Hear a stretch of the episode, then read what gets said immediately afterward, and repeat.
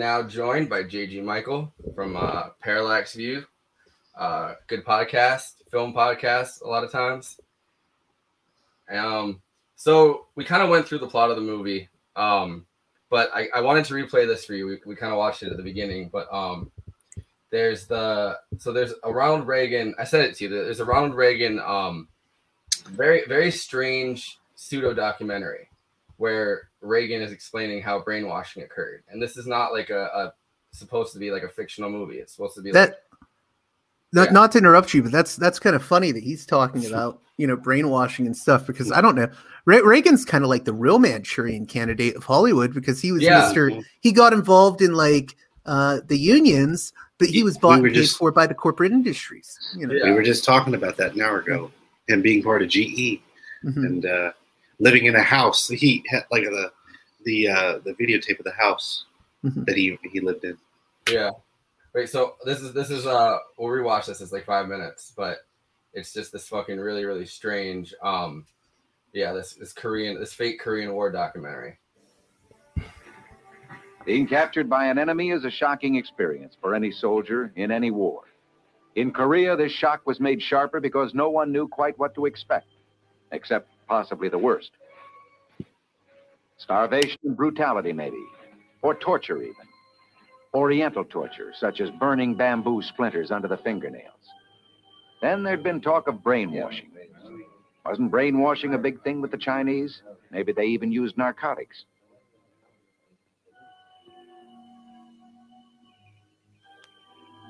Gentlemen, we welcome you to the ranks of the People's Democracy.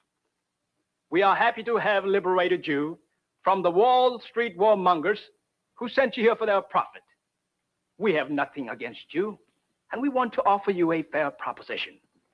All we ask is cooperation and fair play. For you, this war is over, so don't fight us. Sit back, be like others, relax. Make yourselves comfortable like the other men are doing. You have nothing to fear. We want to be your friends. There are no slave camps here, no road gangs. You will not be put to work.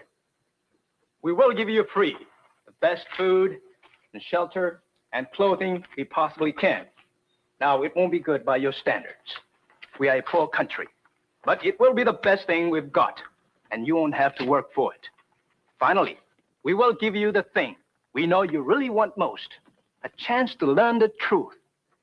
When the warmongers have made enough money, when they let this senseless slaughter end, we just want you to go home to your own good homes and find families and simply tell them the truth as you yourselves decide the truth to be.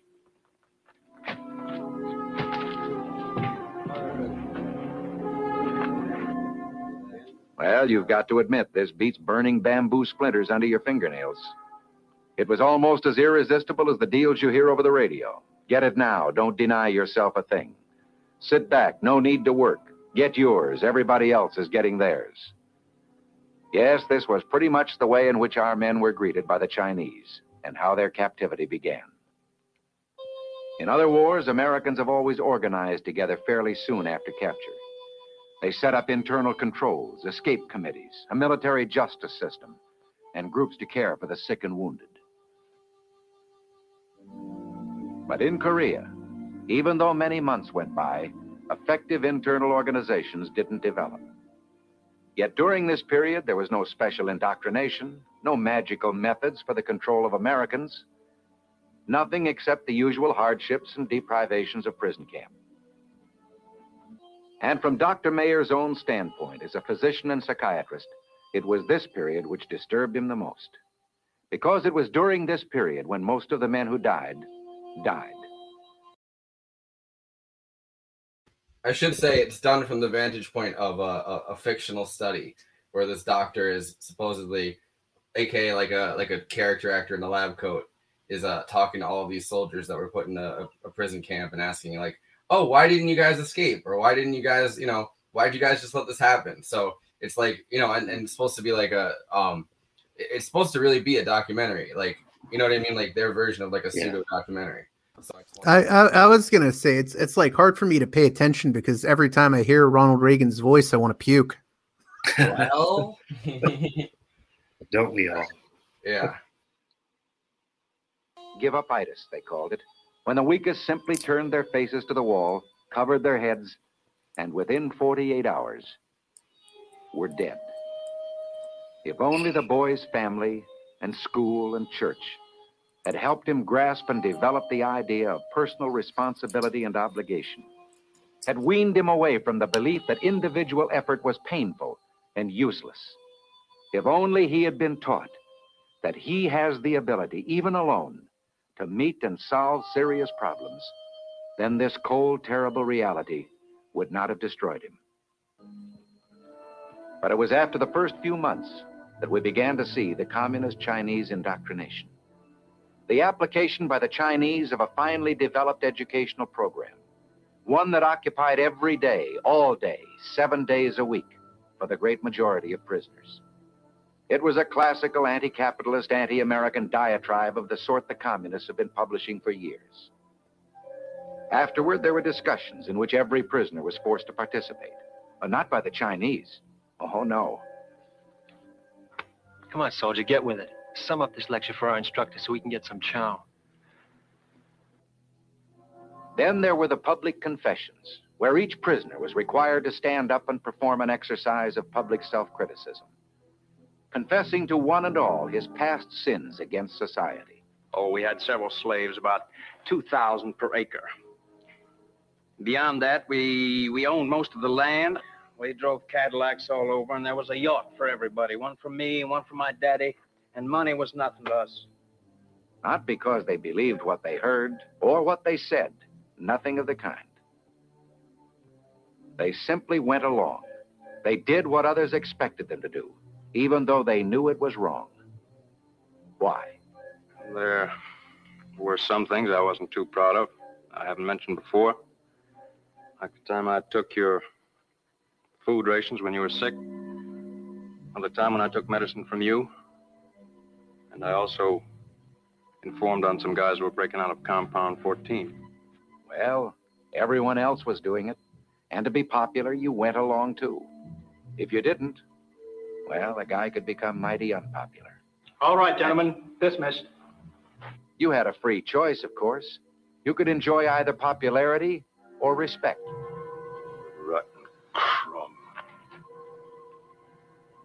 Not very many chose respect, only a few. So yeah, the, the first time we watched it, I was saying that uh, it reminded me of those like Nancy Reagan's later, like just say Say no. no. Yeah. Yeah, Right. like uh, it's like the peer pressure got to them. They didn't need to be brainwashed.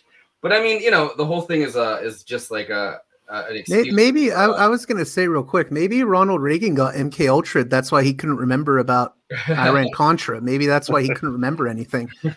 I don't remember. I don't remember anything. I do not recall. I do not recall anything about Iran Contra, about shredding of, of William files. William Casey is kind of even among um even among the intelligence community is kind of seen as like the worst uh, CIA director, right? Like at least the, the one of the least liked CIA directors. I think he was even Oh. known as like Wild Bill, right? No, that's uh that's Bill Donovan. No, Bill Donovan. Uh, Yeah, Yeah, but um, William Casey is the is the Iran Contra guy, the guy that was uh Mhm. Reagan's like like Mhm. right hand man, and he put in charge at one point of the of the CIA, despite him not really having CIA training. the and, you know, experience. yeah, which I mean, maybe I mean it's probably better that people don't have experience, but then because there, there's no there's no good way to put someone in as CIA director, like. You know what I mean? Like, because there's a bunch of them that were like career officers that obviously knew where every single body was buried that they put Yeah. in charge, and those people are like already kind of in control of everything. Um, but then on top of that, you know, like if you put in someone who's never been in the CIA and they're just instantly like, all right, let's continue these ops, like there's no like, just I mean, obviously fucking abolish the CIA, but it's Yeah. funny that like, you know, I can't really guess which one is a fucking worst thing. Like a lot of times they would disappoint like politicians that they liked, like when uh Bush Senior got put in charge of the CIA for like a year. Uh-huh. Um, yeah, but Well, uh, he- I was going to say real quickly, he he relied on a resume uh, of uh, federal offices uh, to seek the presidency in 80 and then in 88. So Yeah. I was gonna he was a, Just he was definitely a careerist. Yeah. No, 100%. just a little anecdote.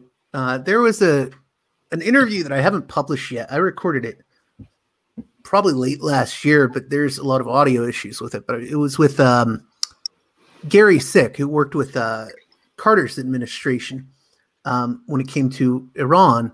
And you know, Sick is probably most known today for having written the book The October Surprise. And there's like there's debate over the October surprise, and even Gary will admit that you know th- the case is ultimately very circumstantial.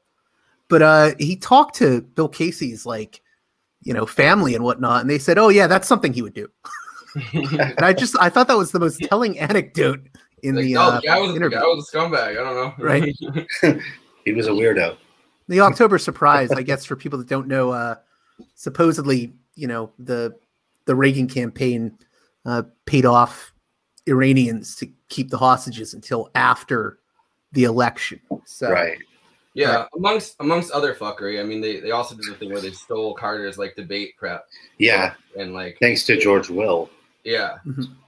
yeah. That's that's crazy that he was the one that did that, uh, or that he was. He was not yet a member of the ABC News staff, and he leaked it to. Um, No, they straight up, yeah, they, they Yeah. straight up stole it. Like They stole left it. Carter left it behind, and he just like picked it up and was like, "Oh, I'm gonna bring this," because he was playing Carter, um, in, in Reagan's like mock debate. Yeah, yeah. It, it's it's also funny that Reagan's mock debate style was that he had a bunch of like one-liners on those fucking. Uh, I mean, that was a speech style. there so you go again. couple one-liners. um, When I opposed socialized medicine, there was another piece of legislation talking about like when he was governor of California in the '60s, how he Yeah. actually supported uh, socialized medicine before it was it was. Um, well, he Uh, he uh, fashionable. no, he's talking about they're talking about Medicaid. He, he Yeah, opposed yeah, yeah. And Medicaid. uh, so he was like he was like oh i didn't want to like you know basically like you know make these old people not have health insurance there was just another piece of legislation that everybody knows about that i mhm, supported that would have done the Mhm. same thing you mhm. know I The, the he- funniest, the funniest Ronald Reagan story I ever heard was from this. I mean, he's sort of a friend of mine now because I've interviewed him so much. But uh, ronald reagan what? No, not Ronald. Jesus, not the Uh, Antichrist. But uh, frequent frequent guest ronald reagan His- but I, I had John. I, I had John Barbour on, who uh, Yeah. he's sort of into the JFK assassination and Jim Garrison and all that, but I, I'm not as interested in that. I had him on because he was he's a big showbiz figure. He started reality television with a show called Real People back in the day, but he used to do an interview show in LA and he had Reagan on. I mean, he had a bunch of people on the show. I think he had um, Cesar Chavez on at one point, uh, Jane Fonda at the height of her anti-war protesting. But when he had Reagan on, uh, apparently Reagan's handler was like, "Well, you have to tell us the questions in advance." yeah And Barbour was like, "No, I'm not doing that. I, I I do a conversation show, and if you don't like it, I'll go out there right now, five minutes before the show, and tell the audience that Reagan isn't, you know, isn't wanting to do an actual conversation." he was uh After that, Reagan decided to do it, and he BS'd his way through the whole thing. he wasn't he wasn't a uh he wasn't an off the cuff guy No, Yeah, He was yeah. kind of a, a He was he was more of like in your face kind of thing. Yeah, well he was like a stage like i don't know like a well manicured staged polished politician in the sense of like Mhm. Literally literally his thing consisted of like a bunch of index cards that would have one liners on it. And he would literally like memorize the one liners and then or like and they would just all be like oh like something something government. And then like you know like the, the scariest phrase is i'm from the government and i'm here to help. And he like had all of those different um you know all of those different like jokes that people would like just kind of be disarmed and laugh at. And he would shuffle them every time and it would be pretty Mhm. much the same speech but like in a different order. Um but then off the, when, when he went off the cuff he would like he i mean his brain seemed to have been going for a very long time. Yeah, there are things that he would hear like fictional things he would hear on tv and he'd get confused or like details from movies and he'd get confused. And all of a sudden like out of his mouth would come like some statistic that no one had ever heard. It turns Right. out it was from like a movie that he was in like 20 years ago. Well, he had Alzheimer's. At the, end the funniest part of the story for me that John told me was that, you know, he tried doing this off the cuff, like I'm going to hold his feet to the fire, and Reagan would just change the topic. Like he'd be bringing up some serious topic, like, "Oh, what about the wars?" And you know, uh, why don't we oppose the wars? And Reagan would just change the topic to something else about the American people and unity. It had nothing to do with what John was asking him about. It. John said to me, "You know, he was a good operator, uh, but you know, a horrible lying person as well." Well, he, he he also he found out, you know, the Carter debate is a great example because you know the, their strategy was that he just wanted to make Carter appear mean. Like that was mm-hmm. the entire strategy. Like he didn't have to win the debate. Carter just had to look like an asshole. Carter had spent four years not like being a fucking. I, I call Carter like a strange elven man. Like he kind of reminds me of like a like a like an elf on like wingtip shoes or something. You know what I mean? Like he was just Yeah. he, was, he was strange and like odd and like austere, but like he wasn't mean. Like he was he was like the nice guy. So by like ruining that image that the American people seem to have of Carter, like Reagan just decimated him without even like because they did the same thing they did with Trump, where they're like fact checking. Yeah. like I, I that's know. I, true, and he's like, like I, hmm. I know we're going off into a Reagan tangent, but I, I just wanted to say this because I've always found it interesting. Out of all the like presidents we've had since like I don't know Eisenhower or Kennedy maybe, but like just Reagan is to me he's like the Patrick Bateman American psycho of presidents. I have no there's there's nothing I can sympathize with. Like Right. I mean, I mean, Nixon, Nixon was a horrible crook, but he's Yeah. also like some guy that's bitter because he wasn't brought up within the Eastern establishment the way the Kennedys were. And I mean, you know, the the 1972 visit uh, to China, I think was important. He at least gave us like the Endangered Species Act and some environmental protections. But like Reagan just wanted to wreck the entire welfare state. It's just an empty suit. There's Well, nothing there. You know, it's like Nixon Patrick was- Bateman. it, Nixon was Nixon was a punching bag. That's what Nixon was. Nixon was had spent 50 years being a punching bag, and like we were talking about Nixonland, like uh, the Rick Perlstein book, and you really get a, a feel for it in there. Like Nixon has spent like 50 years getting just like the shit kicked out of him, pretty much, and just eating shit because like you know because every single time they're like, oh, you can't win, but he would show up every single time to like you know what I mean, like to campaign for whoever the person is. He'd bide his Mhm. time. He would he would uh one story that Rick Perlstein had in, in that book was um that he would travel around like travel around to every Republican fundraiser after losing the nomination with one aide and would just show up and like give these speeches and you know and and he he almost I mean he was he was manicured in a very different way than Reagan was. Reagan obviously was like the Hollywood candidate and Nixon kind of had like Nixon had like these weird people kind of trying to make like a like a, a TV thing out of him because he was so terrified of TV after uh, his whole Kennedy debacle.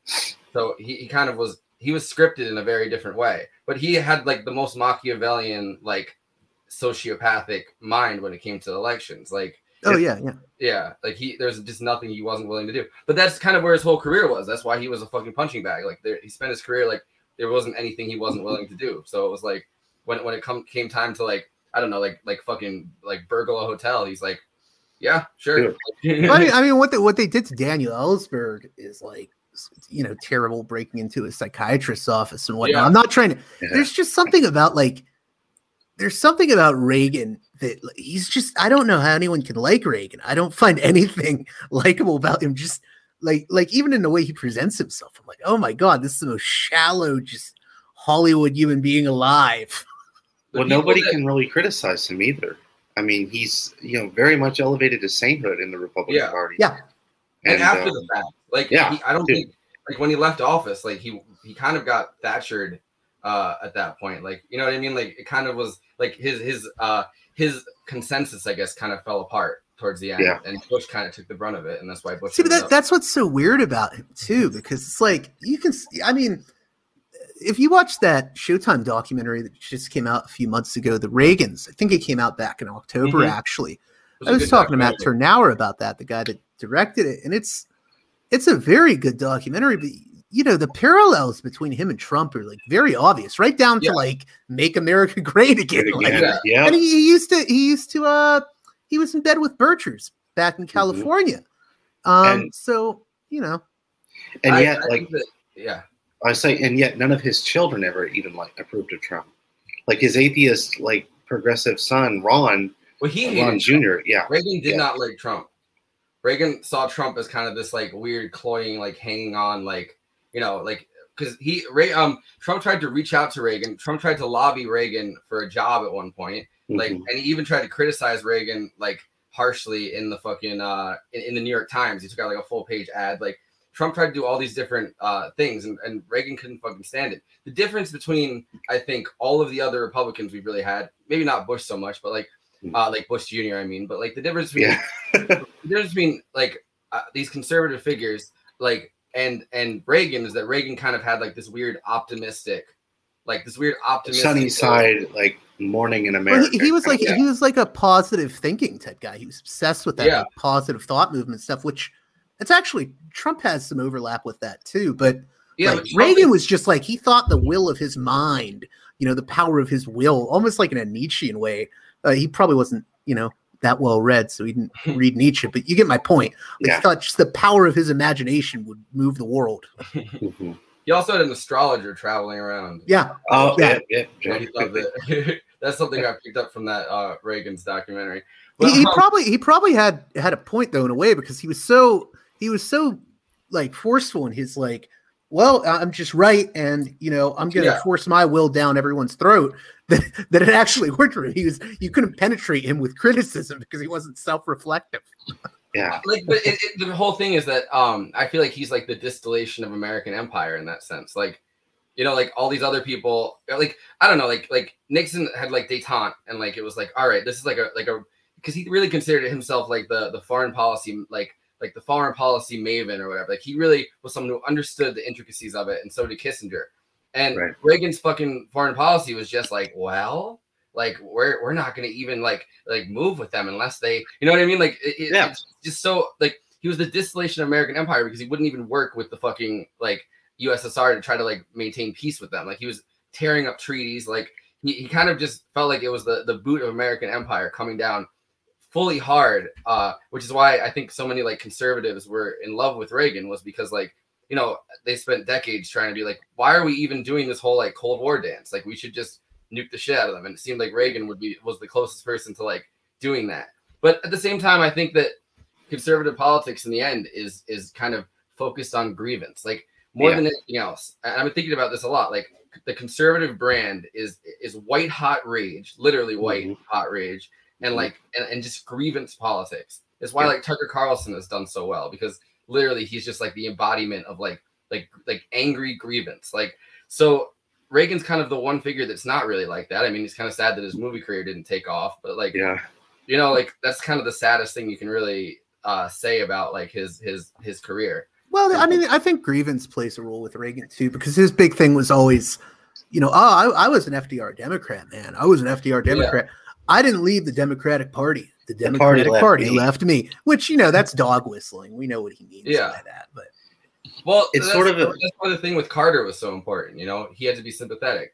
So making Carter look mean, making it look like Carter was bullying him, despite the fact that Mm-hmm. Carter Carter was literally just this like weird, lighthearted, like like elven creature, like literally just like floating above like the they're like Carter's so fucking weird. Like after after reading fucking Reaganland, I'm just like, Jesus Christ, this dude was president.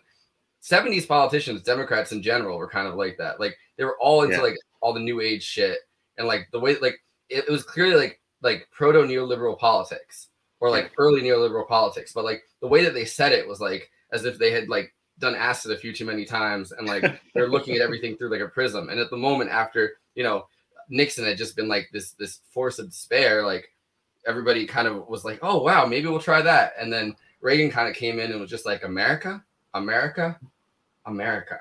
I, I was gonna say it's it's funny because tying that back to the Manchurian Candidate, isn't it fascinating how I think Manchurian Candidate c- comes about in the film comes in what 62, mm-hmm. 1962, Yeah. and like just you know in the 70s, just a decade later, you know we have a whole new type of paranoid thriller that is more like oh maybe we should be more distrustful of our own government you know the, the alan j. Pakula type films like all the president's men Klute um, parallax view which is probably my favorite of those.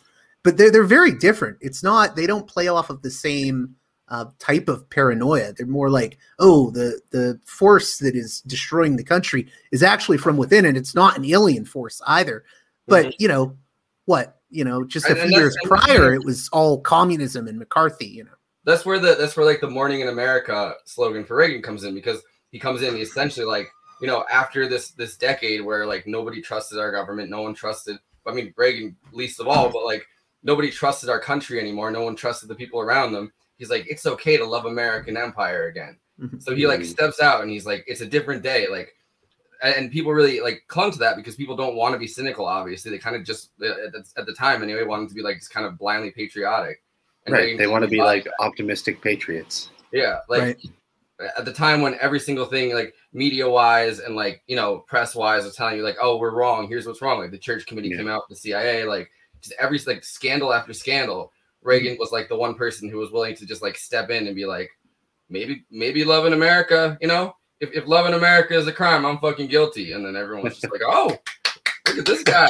Uh, you know, in some ways, we're kind of back to that point. I mean, just uh, just recently, it was the you know the the Pentagon Papers, the anniversary Yeah. of the Pentagon. Papers, Yeah. and I, I'll give the New York Times credit. They published a piece by Andrew Bacevich, who's one of the few conservatives I like agree with certain things on, especially foreign policy, because he's anti-war. He believes in climate change, thinks racism is a problem. Uh, but you know, he published a piece in the New York Times saying you know, we need to look back at the Pentagon Papers and learn lessons from it. But they also had to publish another piece, which was by some neoconservative goon that was saying what Ellsberg did was an assault on democracy. Oh, that that um that piece when you actually read it, the final paragraph, it wasn't about Ellsberg or the Pentagon Papers at all. The final pa- the, the final paragraph of it actually pretty much just said, and that's why we shouldn't pardon Snowden. Right. Well, yeah, exactly. yeah. it, it- it's all part of this, like, oh, any anyone who you know questions the system is unpatriotic. yeah, that guy wrote a book called like uh he wrote a book like it's okay to have secret. Like it's a book that justifies having secrets in the security Hmm. state. Like he's the most ghoulish of the like of the um apologists for for our uh for fucking CIA activities and shit. Well, I mean, it, it, it's just interesting because, like, both, um, you know, both parties try to like play off civic nationalism these days. I mean, the Democrats do it in their own way, but there there is sort of like a nationalist bent to all our politics, at least the mainstream one in uh, America. Oh, I, I wanted to. Uh, this is the other clip I, I took from the uh, from the Reagan the Reagan brainwashing thing, um, just to get us back, I guess, on on on, on track with this. But I, I agree. Sorry for ranting. no, it's all right. I think that um, I, I think that Biden Oh, yeah. kind of has Biden's like blind dumb optimism kind of has some parallels to uh To Reagan Reagan. in a weird way. But um, anyway, so this is this is the this is the other clip I took from the uh, Reagan one. Respect, it seems, earned its own reward, not from your fellow POWs, but from the Chinese who always acted promptly. Poor fellow. What a shame. Obviously, he doesn't place the need of the group above his own selfish purposes. We won't hurt him. We'll take good care of him, just as good as we are taking care of you. Those heroic soldiers who did try to organize the others for escape or to resist the Chinese were segregated in special, heavily guarded camps for hopeless reactionaries. In this way, divide and conquer. Utter planned isolation of the individual was accomplished by substituting the standards and values of the group for those of the individual. Men who didn't conform, who tried to lead, were denounced as poisonous individualists and segregated as criminals. This is the fundamental device of communism, based on the idea that one man has no significance. He is just a fragment of the mass, the class. Becoming and remaining in favor with the Chinese included informing on fellow prisoners, telling about bad attitudes and reactionary remarks, or infractions of camp rules. But it really didn't mean much, because after all, the man informed upon was never punished. Not actually. He had only to confess his crime to a sympathetic camp instructor, write an essay promising never to repeat his crime against society, and sign it. That's all. Now, what harm is there in this? The man informed upon wasn't really furious at the man who'd informed on him. He didn't go back to camp and try to kill him or beat him up. He never felt exactly the same about that fellow again, was careful what he said, and never got close to anyone again. He became more isolated, alone.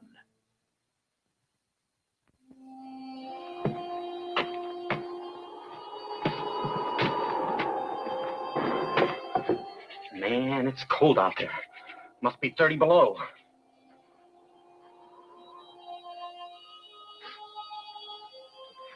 Hey, you guys are stinking up this place. Come on, you. All of you, outside. Come on, on your feet. Out. Come on, outside.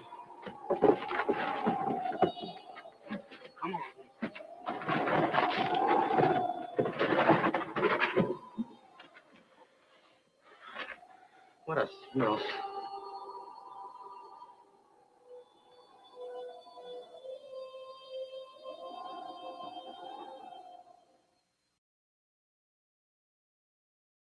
Yeah, so you can see where like the Manchurian candidate, I guess, is uh kind of taken right from Man, talk about brainwashing.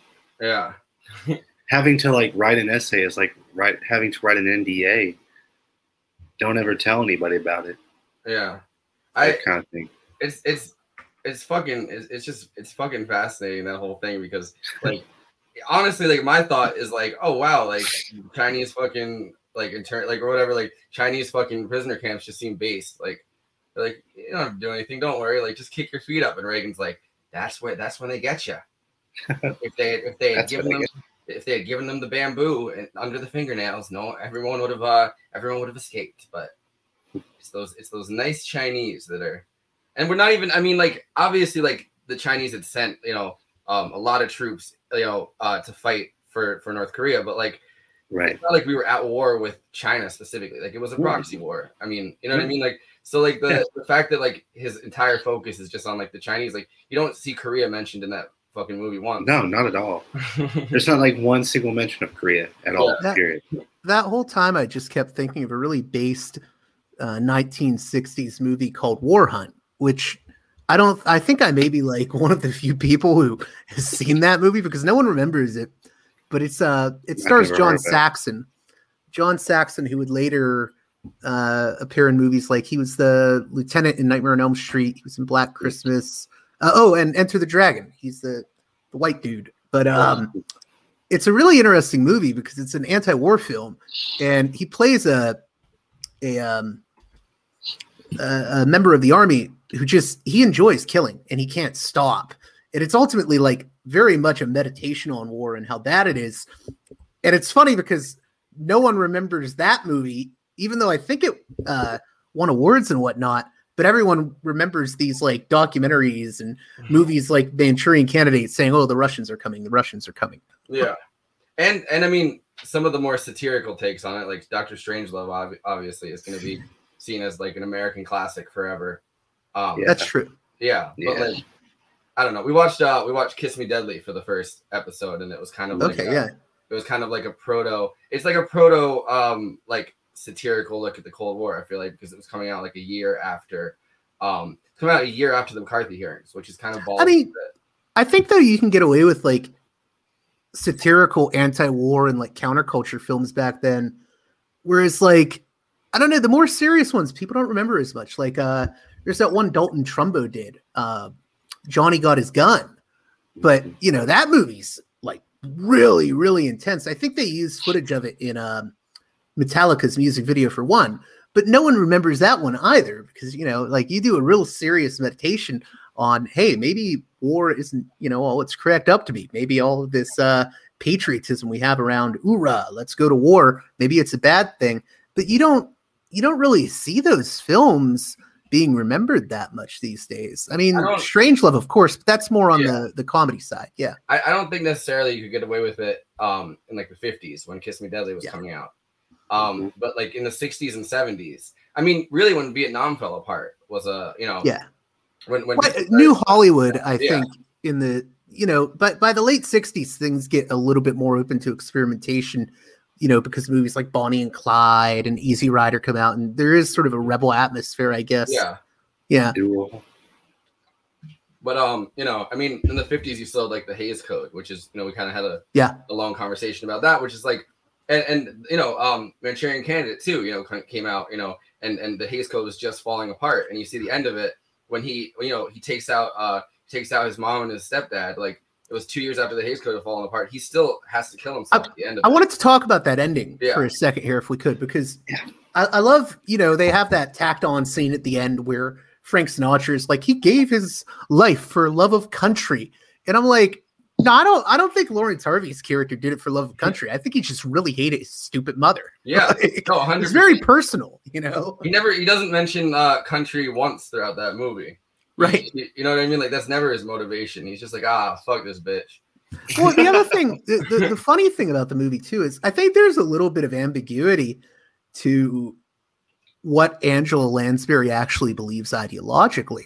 I'm not sure that she's actually like committed to communism. I think she's She just a power she's not. junkie. She says Yeah. she's not committed to uh to communism. Um at the end of it, she says, My plan is to uh exert so much power that I push out the Soviet influence. Her her only Yeah. ideology is power. Like Yeah. um, you know, and you know Well, that, that's why the, the Jordan, Jim Jordan, the one congressman that hates her, the senator that hates her, he's right about her. She's a fascist rally type, you know. Mm-hmm. Yeah, and you know, I, I think that I mean, it's, it's talking really about you know McCarthy, like the the thought that like you know, I mean, not that you know the Soviets aren't like it's not that the Soviets are harmless and they're not trying to take over the government. They clearly are, but like the bigger threat in the end is Angela Lansbury like believing that she can kind of just control everything. Like she kind of is a, more of like a more of like a, a Hitler type figure almost than like a like a, a Soviet like expansionist. You know what I mean? and Like- I, I think that way, was yeah. very that was very felt in Hollywood at the time. I mean, I mentioned Dalton Trumbo. uh, you know, he was you know out blacklisted for so Mhm. long, and even even people that weren't necessarily completely blacklisted, people like Vincent Price. I know uh, his daughter has talked about this uh, before he became Mr. Horror Movie guy in the '70s and whatnot. He was sort of like graylisted because they thought, oh, he's he's a pinko or something. You know, he's Yeah. one of these Yeah. communist sympathizers. A lot of people suffered in the film industry because of that. Yeah, no, and um, you know, I mean, amongst other gray things. listed is a gray listed is a is a great um is a great term for it because you know even even the people that aren't necessarily um that aren't blacklisted are kind of given like warnings. Like tons of people didn't end up blacklisted, but still had to like speak in front of the uh the House Un-American Activities Committee, and also the, the people that did end up having to speak in front of the House Un-American Activities Committee and like buckling to the subpoena. Um, Uh-huh. kind of a lot of them took off and didn't weren't in films again until the 60s because they felt so bad that like people that they considered friends and like acquaintances they kind of ratted on um, well, Lauren Bacall and uh, Bogey Bacall, I think, or Humphrey Bogart rather, um, they they testified in the committee and they they were able to work. But I think that was some. Um, no it was it was personal it was like personal um, oh, people were so conflicted uh at that point by their own actions because you know it's you know they're they're basically snitching on their coworkers and yeah, there wasn't any like within the fervor there wasn't any thought to like oh these people aren't going to be able to work for the next 30 years and they're going to be blacklisted like kind of just like uh, kind of the, the feeling of being scared shitless by like mccarthy and like the thought that maybe there is like soviet infiltration and and like i don't know like everything that happened during that time period everywhere in the country was pretty fucking reactionary yeah, um like when people are like oh you know it's just like it's just the times it's just the times like in in in this case like it kind of fucking is like not that Yeah. it justifies anything but like yeah. the, the consequences were fucking you know terrifying if uh yeah I Well, think people yeah. people can be surprised too by like some of the people that sold their, you know, friends in Hollywood out. Like, uh, you know, even like Frank Capra. People don't know this because the Capra estate, you know, basically tried to cover it up for a long time. But Capra sold out a lot of his friends, Yeah, you know, because oh, I don't want to be called a communist. And it's funny because Capra was a lifelong Republican too, so also had a huge thing against immigrants. But there were a lot of people that just sold out their colleagues. Oh yeah, definitely, they're communists. it's pretty Or, funny that like- fucking uh jimmy stewart was one of the most reactionary people in in, in hollywood for his entire life he was uh yeah he was he was terrible Well, along with that, uh, selling out, selling other people out, like Cliff Robertson, a famous actor who was in No Way to Treat a Lady, sold uh, one of his friends out for check embezzlement in the 70s when he was working for Columbia Pictures. And that actor, I think, was jailed and never worked again. yeah Cliff Robertson, you know, worked up until his passing, up until his dying day. And I mean, there there are some people that are like, you know, I mean, like like look at Reagan's type of uh type of like vapid whatever. Like he had no problem selling out anybody. Like hmm he, I don't think at any point in his life he ever thought to feel conflicted about it. Yeah. Um, Well, the, the, the- I mentioned the Capra thing too, by the way. Just everyone always finds that shocking that he would sell people out because everyone thinks of him as like, Right. oh, his films are so pro labor and pro left. But you know, Yeah. you- you'd be But, uh, surprised if you look the into the AFL history of it. CIO was fucking selling people out. Like you know That's what I mean? Like, in this, in much of the I mean, same, in much of the same. everybody way. was selling everybody out, but like a lot of stuff was being kept locked up uh, because the studios were really kind of tight knit. I think uh, what JG was saying in the 70s, uh, like in the late 1960s, early 1970s, through throughout that period, uh, the studios started kind of letting letting their guards down a little and started revealing pretty much everything that was going on in Hollywood. Now we know pretty much. now we know pretty much everything that goes on, on in Hollywood because the studios uh, just don't have much control anymore. Yeah. Well, the studio system broke. um, yeah, it broke big time. Pretty, pretty, pretty quickly. Uh, in the 90s. I often tell people I hope that happens again. I don't think it will though. well see now that now the whole problem is that like it's not even there's like a studio system it's that the the media consolidation has gotten so bad that like right. Yeah, you can't, you can't even imagine those companies falling apart and you can't imagine like uh like you know as, as much as he was a as much as he was essentially like um probably the most abhorrent like person ever in fucking us history like teddy roosevelt and his crusade against like trusts like during that like the reformist period like you can't see anything like that ever happening again no, um, you know, no. and, and you know, the, the studio system broke because you know, all like all of these other markets opened up, and like all of these, you know, every other country was producing movies, and if you wanted your movies made, you could just kind of start a, a a movie theater, and you know what I mean. So like, or a movie studio, like, so that's kind of when it, all of that stuff fell apart. But like, yeah, like the the consolidation at this point is rigid, like to the point where it, to be on a mainstream or out of a mainstream studio anyway, like I, I don't think that's ever that consensus is ever breaking. The, the names will change, I'm sure, but like yeah, yeah, the the I don't know, like it's crazy. It's It- crazy. it's knowing- better. Yeah, it's like just better. Erase everything. Just change the name. Then everyone forgets, or the studios do.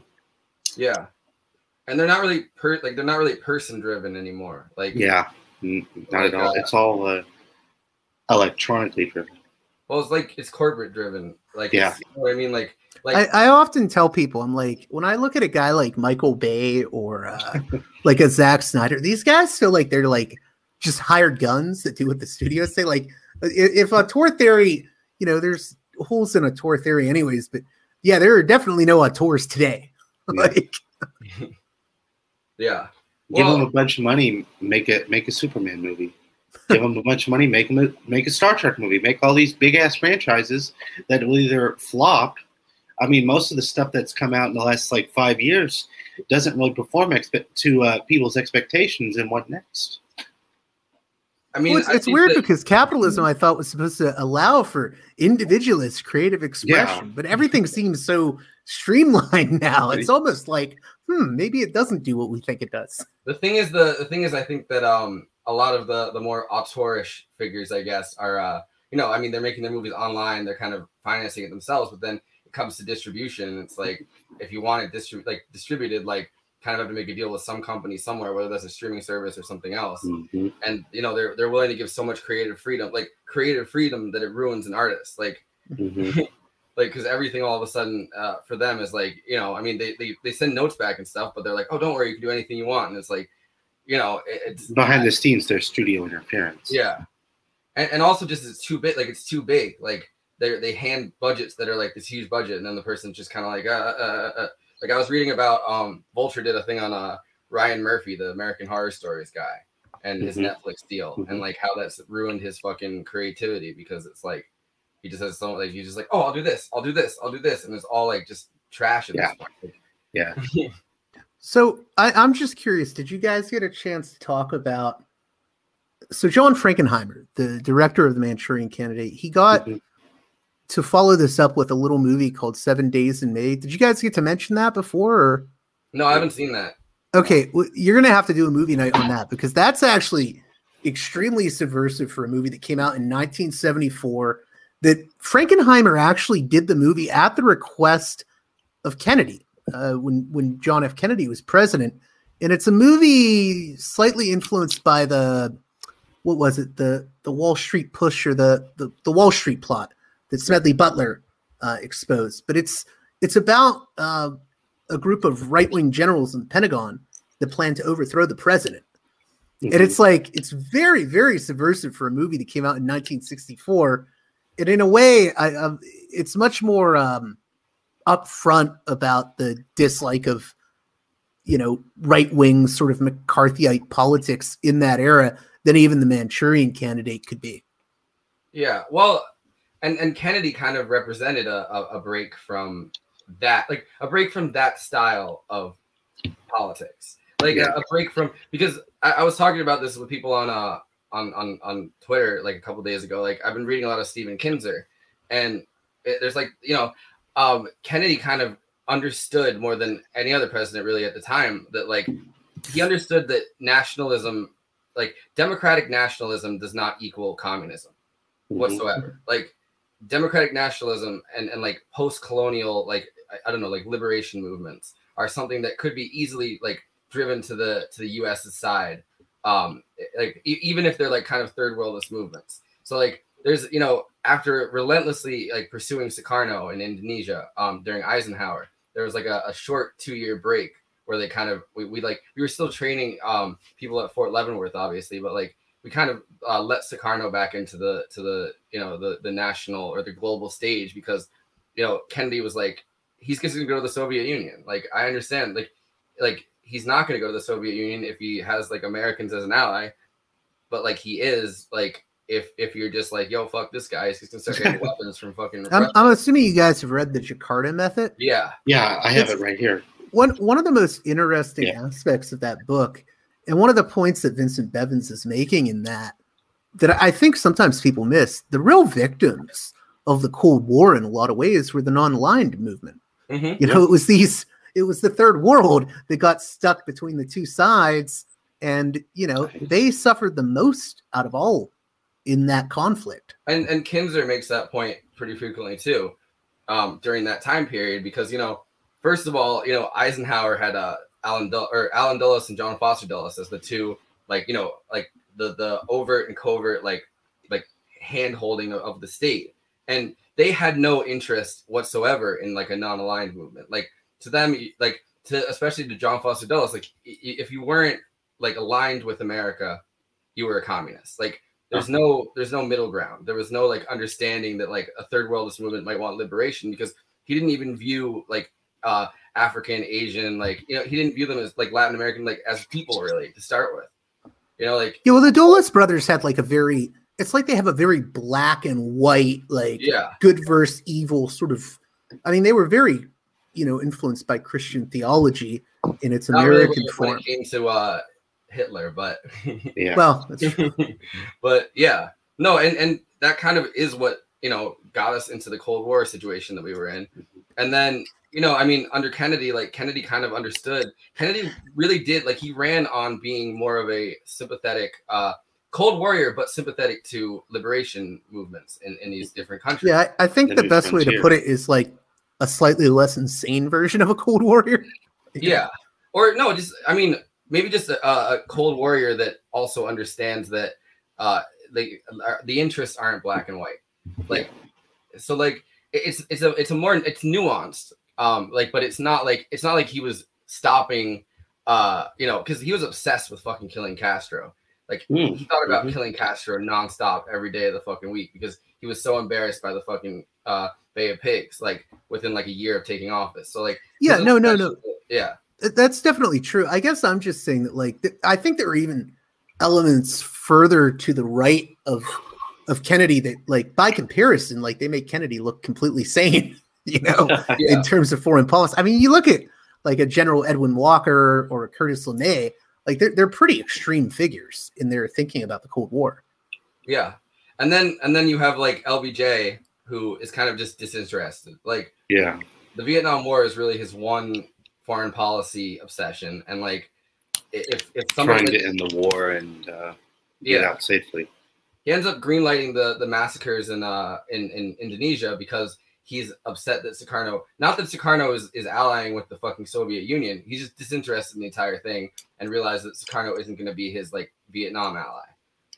So like you know, finally Allen Dulles gets like and his acolytes get to do it and like you know just help fucking like destroy Indonesia because LBJ is just like, well, I don't, I have no use for him and I don't really care. Like, Right. um, and and Vincent Bevins makes that point. Uh, and, and uh, like I I was working on a, a documentary that didn't end up getting finished, and I hope one day it does. But I was working on a Jakarta Method documentary because he gave a, a, a talk at Jacobin, and uh, and so I, I was like cutting that down, and that's what made, got me interested in Stephen Kinzer because I was trying to find footage of um the Dulles brothers for that documentary, um, and I like couldn't find them anywhere, and then I finally like found that Stephen Kinzer book, but um Ki- Kinzer, by the way, is like one of the best out there. I, Yeah. I I could read everything he's written and just you know Yeah. he is like top notch. I was so happy I had him on Parallax Views a month or so ago, and he ended the show in the funniest way possible. He, he, I was like, "Well, what do you think average Americans can do?" And he just says, "Torment your congressman." just keep calling and writing into him. It's like I'm not sure that'll work, but I like the torment your congressman part. See, now I'm going to have to actually find Kinzer, find his books, because now you guys are just being in, good influences on me about it. Yo, do you think Now you could got me come interested. On, you think you could try to convince him to come on a stream with all of us and like break down a? a We should try to figure out a way to do that. yeah. Maybe. I Yeah, I really I like the idea of doing this like around film because like I feel like every fucking leftist podcast is just kind of doing like here's what's in the news. So the idea of Oh. like doing this not just based around politics but based around film and kind of um like like that Like pop doing culture it- kind of thing. yeah like viewing What- it that lens makes it a lot more interesting. I- I- In regards to the film portion of this discussion, why do you guys think that all these years later, the Manchurian Candidate has such? I mean, it's still really resonant and a really well loved film, and so many films have ripped it off. While I was watching, I was rewatching the movie. Well, it's been before we got remade on here. once. That's true. That's true. But even even if you if you go back to the seventies, there were movies like uh, Telefon with Mhm. um, Charles Bronson and uh, Donald Pleasence. It's a complete ripoff of the Manchurian Candidate. I mean this this sort of plot line was recycled over and over during the Cold War, and it's still a- recycled a, now. Um, we watched this. We watched this earlier, but we can watch it again. I have a Stephen Kinzer talking about this. Um, Mm-hmm. he gave a he gave a uh, a lecture um, where he literally he literally talked about this subject. So um, here, let me try to pull this up really fast. But yeah, like the fact that in the seventies, the the the Manchurian Candidate, um, like uh, the Manchurian Candidate genre, I guess, of of film kind of takes off um in, in like this really in this really obsessive way um Their minds must have been fertilized. They were open to this crazy idea. Why? I think it was because of fiction, because of the stories and the movies and the books these people absorbed as they were growing up. There were Allan Poe stories, Sherlock Holmes stories, Gaslight, movies about Svengali. People go out and kill because an evil psychiatrist has hypnotized them. And I think these guys, consciously or unconsciously, internalized this fantasy and concluded that what fiction writers could imagine, science could make real. the interesting footnote to this is that as after MK Ultra became known to the public beginning in the 1970s, it spawned a whole new genre of fiction. Books, novels, movies like Spotless Mind, Bourne Identity, uh, Men in Black. All of these have mind control or mind washing as a theme. So, a CIA project that was nurtured by fiction ultimately wound up nurturing a whole new subgenre of fiction itself. Um, regarding the Manchurian Candidate, uh, it's really a uh, a very interesting story. I, first of all, I think the uh, description that you gave is is amazingly accurate. It's true. The only ones who really believed this stuff was possible were the people inside. They consulted other people, like, for example, the, the, at the Menninger Clinic. They conducted the consulted the Menninger brothers, leading psychologists who ran this famous psychoanalytic institute, and they both told them this is nonsense. You're barking up a crazy tree. This is never going to result in anything. But since that wasn't the right answer, that was just filed away. And there were other people writing in places like Argosy and True Magazine who told them, yes, it was So they they love that stuff. One of these guys they actually hired as a consultant. Um, so I just want to mention a little bit about the Manchurian Candidate, though specifically. Um, I found a very interesting memo uh, that uh, remarked about this, and I believe that uh, the author of this actually commented on it during a, a Senate hearing. So, the book of the Manchurian Candidate was the first time that masses of Americans were exposed to the idea of brainwashing. But it came out just at the time when inside the CIA, chemists were reaching the conclusion that mind control is a myth and there can never be any such thing as a Manchurian candidate. So this guy, uh, this chemist actually says that that movie caused us, uh, that book and movie caused us a lot of problems because just as we discovered that something couldn't happen, the whole world began to believe that it could. Yeah, so I don't know. I, I, I just want to say I'm impressed. I mean, that dude knows his movies. I mean, he Yeah. just mentioned 1944's Gaslight. That's a deep cut. I wanna I wanna watch that for a stream now that like I've uh been been reading the the MK Ultra book he did because he talks about that a, a lot in it and I feel like it could be a cool follow up stream. But um I didn't know that I didn't even know the term gaslight was like that that old to be honest. Yeah, it came from that. Yeah, Sorry, I had to step away for a moment, get a refill. I'm What I miss? Yeah, what I No, miss. just watch the end of the the Kinzer uh, clip. Um, I don't. I, I so I think it's. I mean, one one big reason I think in the '70s that uh, this genre kind of comes out like comes out swinging is uh, the church committee, and it's Mhm. kind of the the first time we're really finding out that like a lot of this stuff even happened. Um, and and you know, I mean, and that's that's along with you know Watergate and and the role that the fucking CIA played in in Watergate and like you know like so so all of this stuff kind of happens in rapid fire. Hmm. And i feel like suddenly people are like people are like can you imagine like what the cia has been doing this whole time? And these movies kind of come out based on that. Like like movie after movie after movie about like you know mind control or like about you know just countercultural like countercultural fucking like anti-government like propaganda kind of you know what i mean? Like Yeah, just Man all of these ideas kind of are, are, are happening then because like people kind of for the first time are realizing um, how dark or how far we had really gone i guess to try to win the cold war.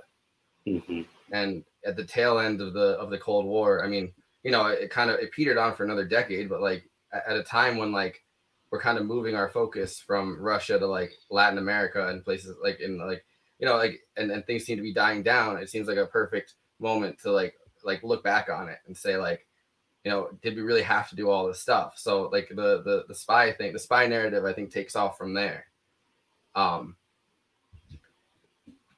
i don't know Yeah, you know, Men in Black, the whole neuralizer thing. Mhm. Yeah, I didn't even think of that being a connection, but that's definitely yeah yeah the whole uh, memory forgetter thing they have. Yeah, flashy thing, and the aliens too. Um. So yeah. So I think that um. Yeah, I think that there's probably a couple directions that we can take this. I don't. Um. Well, I was also thinking of um, AI, you know, artificial intelligence in a way. Mhm. That that kind of ties in with the uh, what uh, Kinzer was talking about, as far as like this boy that's a robot who um, who thinks he's real but he's not. And um, God, I got to go back and watch that movie because it's been a while since I've seen it. But um, also, it's just one of my favorite Spielberg movies.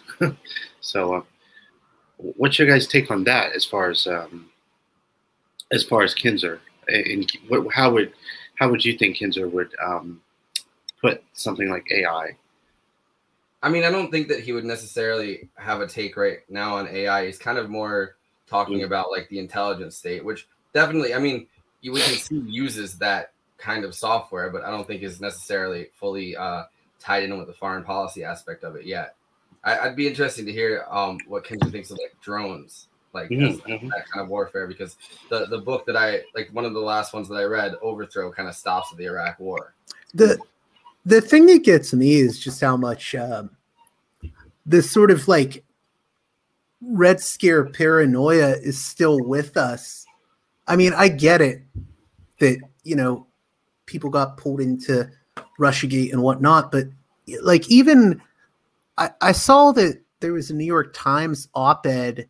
I think it was on June 25th. Chris Carter, X Files creator, uh, Mhm. wrote a whole piece about like, well, conspiracy theories are B- BS, and you know, there's not going to be any revelations about UFOs. Which I, I think he's right about that. I don't think we're going to have any revelations about unidentified aerial phenomena. But then, right in the middle of this little op-ed, he says, "But you know, there are some conspiracies that are true. Like, you know, definitely the Russians and the Cubans are hitting our uh, embassies with mi- microwave radio weapon technology." And I'm like, "Wait, Oh, that how one is was, this any different? that one was, Microwave that one was spread in um that one was spread in, two, in 20, 2020. Um, Yeah. like as the election was heating up, there was a there was an article that came out that was like these uh these like ex intelligence people. Which why the fuck would you trust them? But like I think it was in the Daily Beast, and the Daily Beast just like loves to just report like you know because they're like kind of the I like to call them like the the vanguard of establishment media. You know what I mean? Like they're kind Yeah. of like they're kind of the farthest you can get to trash. I think within the establishment media. Well, the, the thing is, people like, Like, Carter and like the Daily Beast are saying, well, you know, conspiracy theories are crap unless you know they're conspiracy theories about evil foreign governments. Yeah. Yeah. Like, So, so they so they they they had a, a thing where these uh these ex intelligence like this ex intelligence guy came back and claimed that like he he thinks that the Russians had hit him with like a, a microwave ray or something and like it was just un, like uncritically reported by the Daily Beast. They're like, did you hear about what happened to this guy? And it was like clearly at a time where uh, the Democratic Party was trying to to that they were tougher on Russia and China than Trump was. And so like this this RussiaGate moment, it kind of seemed like it died down for a second, started back up again, and that was like one of the more ridiculous, the more ridiculous ones. I don't. I- mean, for me, it's like a Cui Bono thing. Like, what what exactly does Cuba have to gain from this? I mean, uh, you know, it kind of sucks for Cuba because you know we were starting to normalize relations, and then Yeah. Trump screwed all that up, and now He they're being out the accused of microwave weapons targeted at, you know.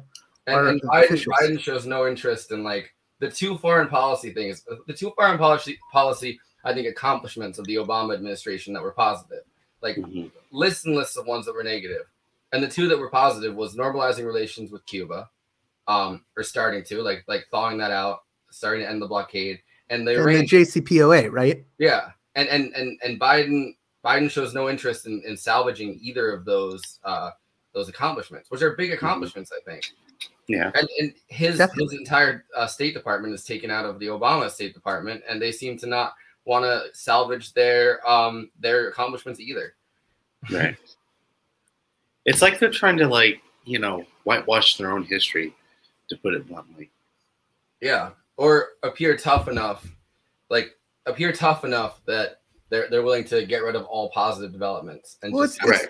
I think a lot of it is driven by this, like, well, I have, I'm Joe Biden. I have to unify the country, and you know we have to listen to what the Republicans are saying. It's like, no, that always just ends with you getting pushed even further to the right than you Right. already are. But yeah. Right. Yeah. There's also moments where he's pushed uh he pushed Reagan and Bush to the right. that's true. Kind of, yeah, Yeah, it was yeah. fucking like terrifying, but also hilarious. Like, and, and he he just tried doing it again. Wait, I'll find I'll find the clip of it. He um his the Biden administration is once again doing the exact same thing that Biden did in the in the 90s with the with the crime bill. Um, I found this the other day. I got to go back a while. Um, but Jen Jen Psaki, um, Jen basically basically uh, uh, whitewashed Biden's um, Biden's long criminal record by like or Biden's long criminal justice record by saying like, oh, like you know, uh, I I don't think that the hold on, let me let me see if it's let me see if it's this one, um, because she said it she said it in a very fucking terrifying kind of way, to be honest. Um, And I will note that while the president ran on and won the most votes of any candidate in history in a platform of boosting funding for law enforcement, after Republicans spent decades trying to cut the cops program, which again is public record, we don't need to uh, under under uh, undervalue the the intelligence of the American people. And the sad part is it that we have we have no more police in the streets of our major cities than we had 10 years ago. And what the president proposes won't help much. What he proposes is no increase over what the Congress has already approved last year. In a nutshell, the president's plan doesn't include enough police officers to catch the violent thugs, not enough prosecutors to convict them, not enough judges to sentence them, and not enough prison cells to put them away for a long time. So, notwithstanding the fact some of the old Democrats and former presidents who were Democrats before Carter, I suspect, I don't know who, we, who we're talking about here, but in the old days, it is true. When Richard Nixon was running for president, Richard Nixon used to talk about law and order, and the Democratic response was law and order with justice, whatever either one of those meant. I never knew. I was running then in 1972. I didn't think Richard Nixon knew what it meant, and I didn't think the opposition knew what it meant. Crime is not Democrat or Republican. Making the streets safe is not a Democratic or Republican issue. This is one of those issues I hope this passage of this bill will do, will be taken out of the gridlock category and moved into an emerging consensus. And the consensus is as follows, and I will cease when I finish this statement. The consensus is A, we must take back the streets. I, I always love. They're so obsessed with consensus. They're just like we have to. We have to have the consensus. Wow. This isn't about partisan politics. Just wow. But like, but it's the same. It's the same. I mean, because everybody tried to act like in 2020, like Biden had uh, evolved on criminal justice, and then Jen Psaki stands up and goes, "Well, Republicans have been trying to cut funding for decades." All right, so when when was Biden making that point? When he was pushing the crime bill, when he was pushing fucking uh, mandatory sentencing, when he was pushing Bush and Reagan to the right on policing, like that's when Biden was making those points, and it's the exact same point now that there's like a, a crime wave that they're willing to jump back on. Um, you know, so it's it's fucking terrifying, honestly, because it's just gonna end up with more. It's gonna end up with more fucking heartbreak and more fucking death and more like incarcerated people when we're we're kind of decarcerating people slowly. Like it, it just it's gonna be a huge step back. Well, Biden did say nothing will fundamentally change. So But um, yeah. What Any can we expect? Any uh any closing thoughts on Manchurian Candidate? Um, I, I do I do have a closing thing here. So rewatching it before we went on air, you know, I don't think I have popped that hard for an ending in a long time. I was like, when when he just like drills the, those shots into his stepdad and his mom, I was like, yes, take him down. no, it- it's it's it's a very like cathartic ending because Lansbury plays the villain like to a hilt. Like Yeah. you just really grow to like hate her in this movie. I mean, just on a purely uh, uh, you know entertainment level, it's a very well done film. Yeah. and you know she she really she's a fucking like a nihilist before the like the Big Lebowski. Like we believe in her version Right, of fucking right. nihilist. Like oh, it's and and you know because like the thing is that uh, the interesting thing I think is that you know her version of like her government wouldn't have ended up with communism. Like it would have ended up with totalitarian fascism. Like Right. it's she's doing anything she can to to take over to take power like she believes in absolutely nothing besides power her her uh her husband she's just plying with fucking alcohol he's brainwashed in in a different way like he's just like he's he's been fucking plied with alcohol to the point where his brain just like doesn't work and he's like you have to like- love how like- like, like, it's just uh, it's clearly saying Joseph McCarthy is just a drunken buffoon. That is Yeah. what the movie is Yeah. saying.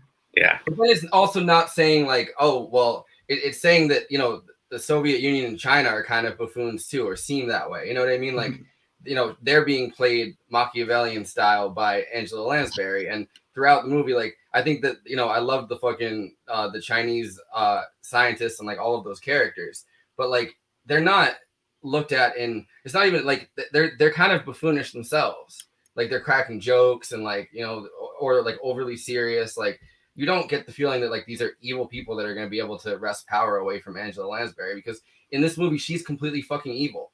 Like there's nothing, there's no redeeming quality about her. That's what makes her a badass in this movie. I, I was Girl gonna, the, boss, girl other boss.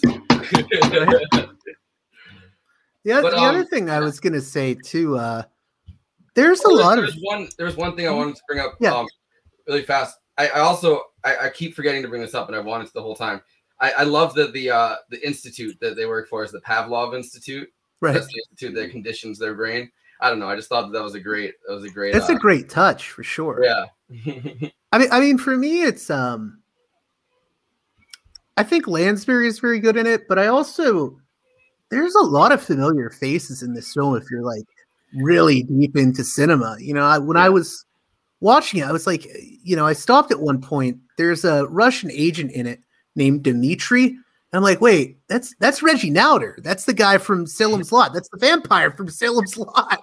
And uh Henry Silva as uh the sort of buffoonish uh what is it? He's the cook for Laurence Harvey. He's playing an Asian guy, but he's you know the whitest thing since white bread. I mean, everyone sort of is given their time to shine in this, e- even if it's only Yeah. for like a cameo. And there's a lot of really good and talented actors and actresses in it. Yeah. And I mean, Janet Leigh is always very easy on my eyes. So Yeah, well, I I think that you know one of the one of the cool things about like older Hollywood is that there was just like a, a stable of um of of character actors and Yeah. that were very very good that spent decades they'd kind of uh, enter in these contracts with different studios just be in like all these different assorted movies and be in pretty much every other like every other movie like in noir movies there's that one um that guy Elisha um he's not in this but there's this like I, like if you watch like a bunch of noir movies from like the, the Elisha 40s Cook? and- Or- yeah Yeah. you watch a bunch of like noir movies from the 40s and 50s the same actors pop up over and over again Yeah. and i feel like this is kind of the, like the dawn of new hollywood like Yeah. you're, you're watching like it's the same kind of thing um, People were getting jobs back then. They were Yeah. getting jobs like crazy.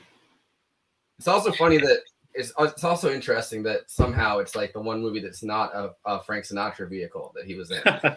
Where like he's singing every every scene. yeah, like no, like it seems like a lot of the movies that Frank Sinatra was in were, were obviously scripted for him. Yeah. And this in this case, they like gave him the turn to be a hero, but like none of that dialogue is remotely written for him. Yeah. I mean, you can hear him saying "kid" or whatever, but like that's you know, That's just part of the his other- New Jersey upbringing. the other thing that works about the film for me is uh I mean if you go if you were to go into it blind, I think you you wouldn't know who's on whose side. I mean even the the Janet Leigh character her and her interactions yeah. with I thought she was gonna end up being like the American operator. the Yeah, I thought she yeah, Yeah. because like the way she interacts with uh Marco, the Frank Sinatra character, you're like, oh, what's her motivations? Like, what? She just Yeah. left her fiance? What? What is this woman doing? Like, and and it's a movie that's drenched in paranoia, obviously, which I love. I love when movies are drenched in paranoia, personally. Mm-hmm. But like, it's funny when it's funny when like you really realize that somebody is just like a one a one dimensional character meant to like move the plot along. Like, they, there's no other redeeming like or whatever like factor to their dialogue, and you're like, I don't trust that person, and it's like, no, wait, that's a plot device. in terms of uh paranoid thrillers and just movies that are drenched in paranoia, where would you rank the Manchurian Candidate? Because for me, like, I think it's my bias That's towards films question. made after That's a good question. 67 but I, I sort of prefer stuff like um john carpenter's the thing i think that's an extremely paranoid movie like i said the parallax view is the, the top one for me maybe uh coppola's the conversation but i i think the manchurian candidate has that but i'm put off by how much it's drenched in this sort of uh, oh the commies are coming paranoia Before I give my rating, uh, also include David Cronenberg's The Fly. Yes Oh my god, that movie! I I mean, I saw that movie like three years ago, and I kid you not, guys, I had nightmares for like, for, I was sleeping with a nightlight on, with the, with the light on for Mm-hmm. months because I would see that movie and I'm just like, oh god. well the, the ultimate the It, ul- it would freak me out.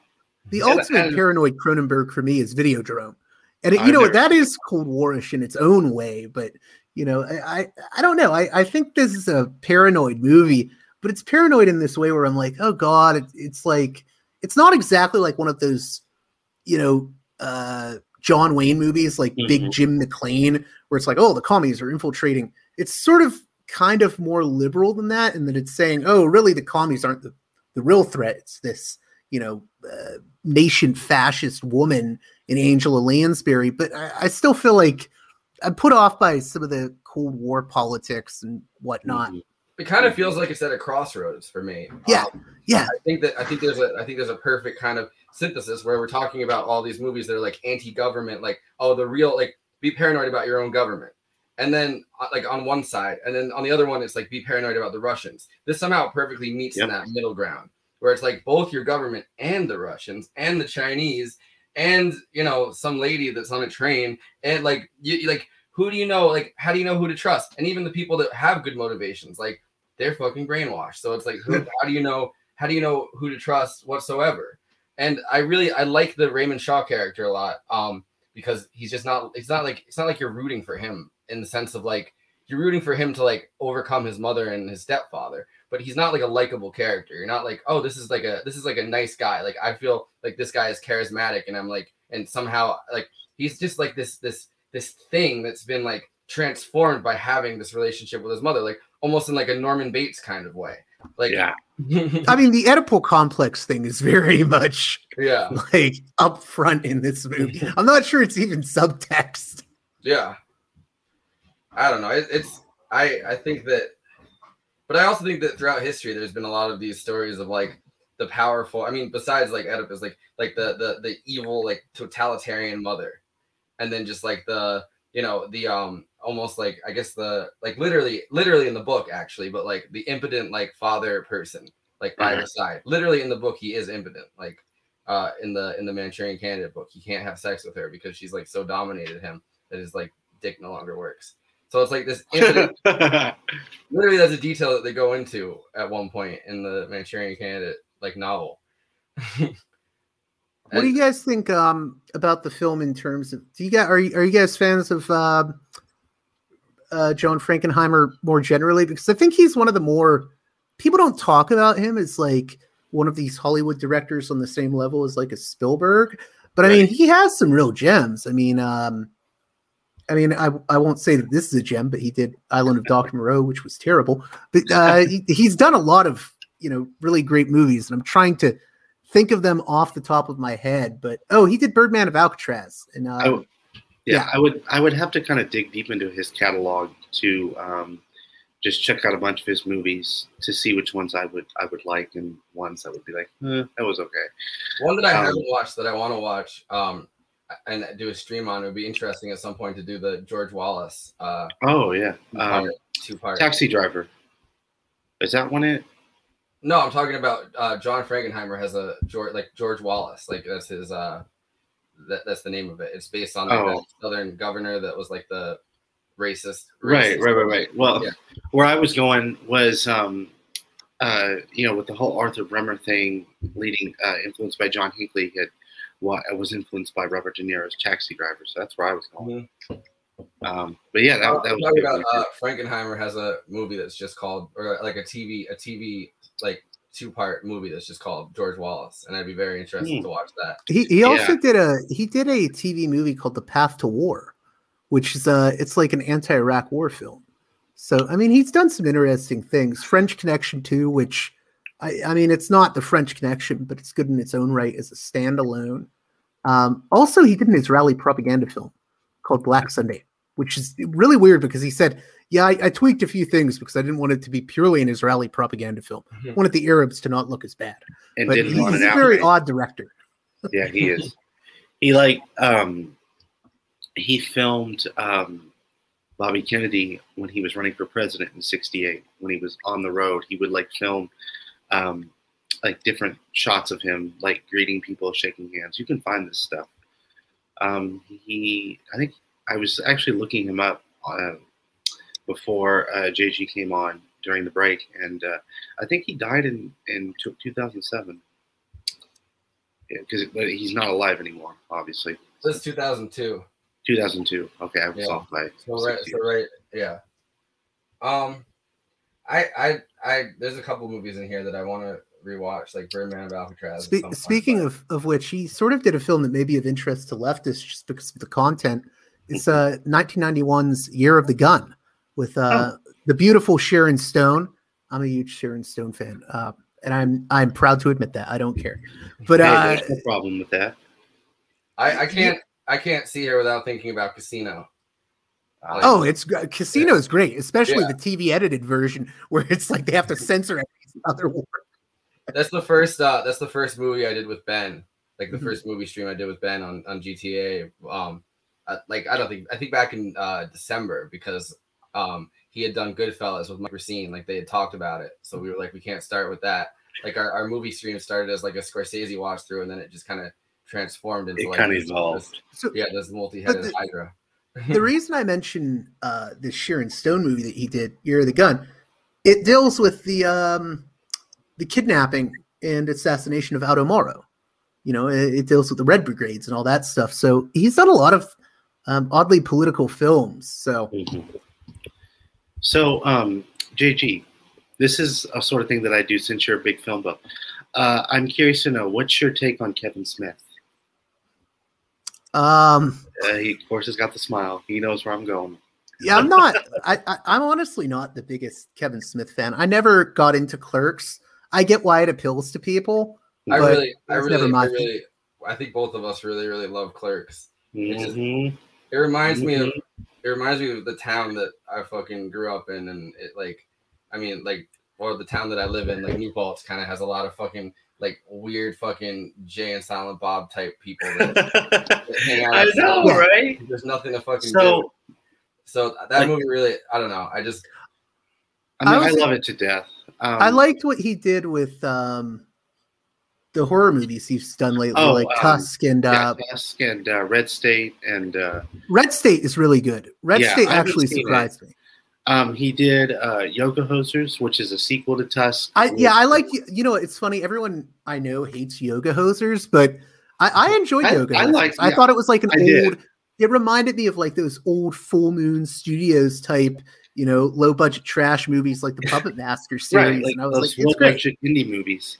R- Like, Red um, State, not not to interrupt you, but No, Red State okay. surprised me because I, I thought it was going to be because I, I had a friend who was like real pure mainstream Democrat uh, Mhm. that loved Kevin Smith, and he was like all pumped for uh, Red State, and I was like, oh god, is this going to be like a really preachy film? And I guess it is in some ways, but he also it's interesting. I mean, it plays a lot off of stuff like Waco, Mhm. and it doesn't necessarily take the view that the federal government has the right approach to those things. It's sort of critical of the federal government in that way. And I actually like that he took that sort of viewpoint um, because it wasn't it wasn't as black and white of a movie as I thought it was going to be. Mm. Um, well, yeah, back to Yoga Hosers. Um, yeah, I don't understand why people hate that movie. I it's you know I watched it several times on YouTube for free, and I, I gotta say I love it. Um, it's probably one of my my favorite films of his outside of of um, the Views universe, uh, next to Jersey Girl. um, Yeah. I like, I, I think, I think Tusk is fucking great. No, Yeah, Tusk that- is yeah. Yeah, it is, but I kind of maybe maybe was it's a little freaked out some by reason. Like it, it gave me like this feeling of just like persistent nausea, and that's how I know that it was like a good, like a good, I don't know, like gross out fucking like like Film. that genre of horror. Well, I, I I like that he's like Ke- he's like Tarantino in a lot of ways because he'll bring back these actors that everyone forgot about. It's like Michael Parks is really good in Tusk, and he's also really good in Red State. I mean, you really hate him in Red State. He's such a bigoted, you know. He's basically David Koresh in that movie, right? But yeah. you know, that's the thing I like about Kevin Smith. He'll sort of bring in these actors that I grew up on, character actors that I would, you know, I would go to my video store. It was a video store that specialized in like genre films that were really obscure and whatnot. So those are the like kind of actors I like seeing. And he's sort of like he's a career revival guy. He, he tries Yeah. to, you know, give an older guy uh, or older actors and actresses, uh, you know, A something to do. Yeah. Yeah. Well, it's that same. It's that same genre of, uh, or that same, I guess, style of as Tarantino of like, uh, like uh, filmmakers, filmmakers who clearly have watched way too much cinema. Yeah. Like, like filmmakers who like pop culture references is their, uh, like is a big part of their aesthetic. So it's Yeah. like, you know, I mean, with with Kevin Smith, it's obviously more comic books a lot of times, but then Yeah, also definitely. like action films, older films. So it's like that. That's interesting. I, I It, it gets really weird when you reach that level of cinephilia where you're like you're watching like like I watch John Carpenter movies sometimes because I'm a Hmm. huge John Carpenter buff, and I'll be like, oh, he's referencing this old Howard Hawks movie, and I would just think to myself, damn, I am such a nerd. How do I know that?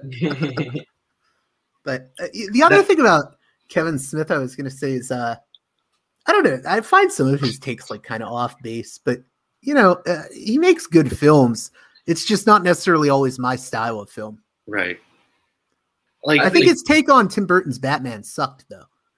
I, I don't know if you guys remember that where he was Yeah, like, yeah, uh, I, I don't Well, know. he, um, there's an unreleased. Sorry to interrupt you, JG, but um, there's an unreleased script for super. There was going to be a Superman movie that Kevin Smith had written that Tim Burton was going to direct, and it Oh, never really? got made. And yeah, there's a um uh, a documentary uh, called "The Death of Superman Lives: What Happened," um, basically chronicling the early parts of the movie and how it all fell apart. I've seen it like several times. It's really good. that was like, the one they were going to do with Nicolas Cage, right? Yeah, yeah, yeah. I've seen it. Yeah, I've seen the documentary. Um, it is really good. I, I forget what what he said about the Tim Burton Batman. I think Tim Burton said something about Planet of the Apes and how he would never read comic books, uh, Yeah, especially ones it. witten by Kevin Smith. And then I think Yeah, Kevin Smith wrote- said, "Well, that explains Batman. You've never read comics." I'm like, no, you don't like- touch Tim Burton's Batman. Well, He- yeah, I'm, I'm actually a big Smith Tim Burton fan myself as well, so I respect both those guys.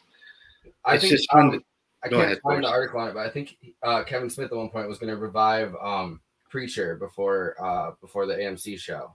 Yeah, he was like slated to like ri- help write and direct that. You And- should actually, real quickly, Forrest, you should uh, YouTube uh, Kevin Smith and Tim Burton because it's a funny clip that he does. He, he speaks at universities and he's like, um, he's talking to uh, an executive on on uh, on the phone and he's like, "I'm contemplating legal action." I, he's like joking around and he's like going, "Hee hee hee," you know, and then like the next day, the next day, um, he gets a. a a response from Tim Burton's publicist, which I kid you not, this is his name, Bumble Ward. There's somebody on this planet named fucking Bumble Ward, and it's like the gloves are off, and I will never read a comic book by Kevin. Smith. Here it is.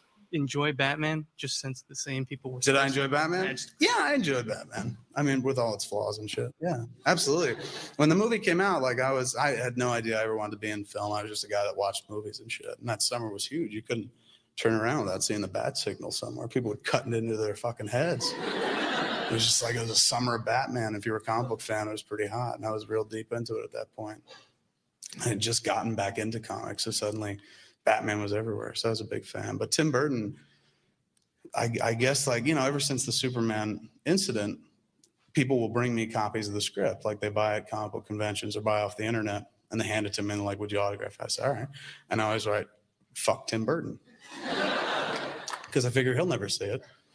But I guess Tim Burton finally saw one because during the summer, uh, right before Jay and Bob came out, and after Planet of the Apes, Planet of the Apes came out, there was a piece that ran in the New York Post on page six, in which Tim Burton chewed me a new asshole. At the end of Planet of the Apes movie, I hope I'm not spoiling it for anybody. Like Marky Mark goes back to fucking present day. It is fucking Marky Mark.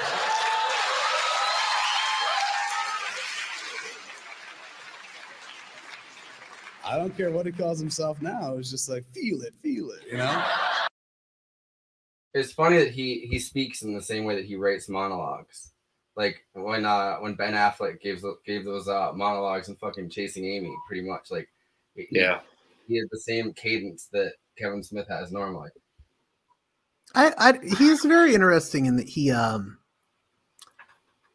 He sort of takes his show on the road and whatnot. I know Crispin Glover does that too, and he's very fan interactive.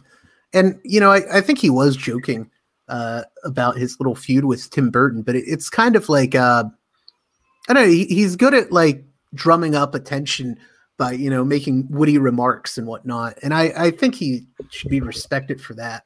Yeah. I mean, he's very he's very he's I hate to say respect the hustle, but he does have a pretty good hustle. He does. Not that I'm a fan of hustle culture, but Well, he got uh he got inspired by um Slacker. That was Yeah. Yeah. So uh so when he watched Dude, like, we gotta watch that movie.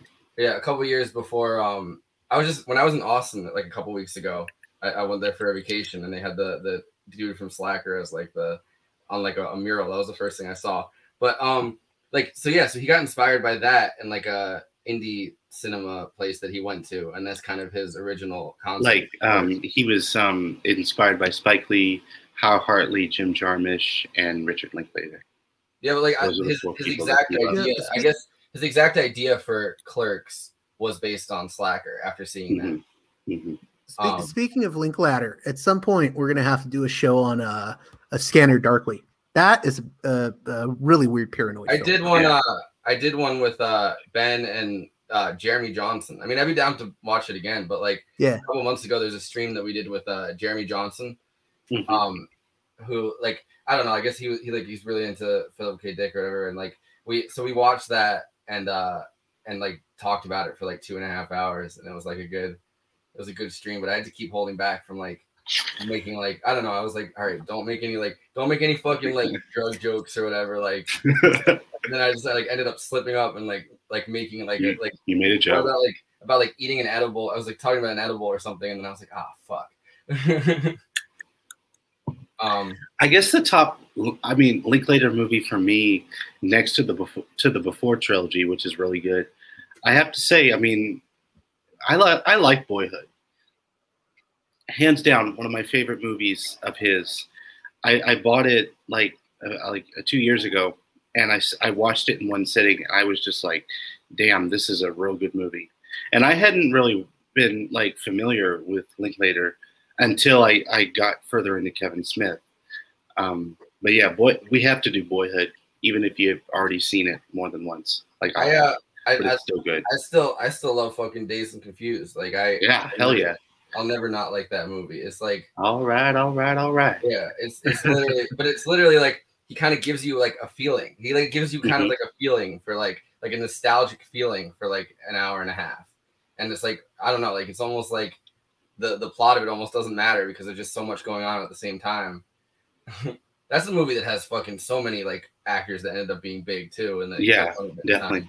There's um, I should have brought it out, but there's a, I have a book in my personal library about the making of Dazed and Confused. Um, Oh, it really? also, yeah, yeah, I forget the author's name. Uh, uh, it's like a interview book, and it came out like maybe a year ago during the pandemic.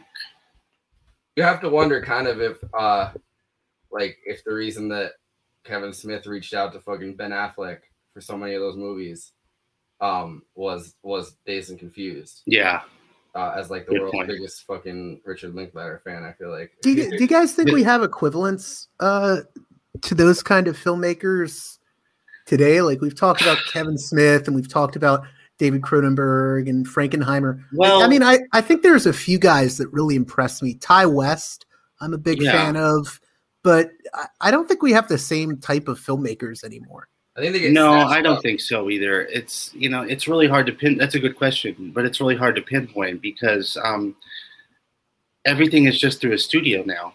It's not really do. I mean, there still is you know do-it-yourself uh, movie makers like Kevin Smith, but um, it's all corporated now. So Yeah, they get they get snatched up by streaming services. Yeah, yeah, yeah. and they write like, Um, and they write like TV shows rather than movies, and it kind Yeah, of I mean, the, I mean, that, that's the thing that, like, I'm not even necessarily saying that they have to be like indie filmmakers, but like filmmakers with like maybe their own sense of vision, or they they're they're sort of thinking about what do I want to convey in this film because I don't I don't know. I I, I feel like a lot of Hollywood films, Eileen Jones writes Jones at uh, Jacobin writes about this a lot. A lot of them feel like kind of empty, or you know, yeah. not. I don't know. Maybe I'm just too nostalgic for older movies.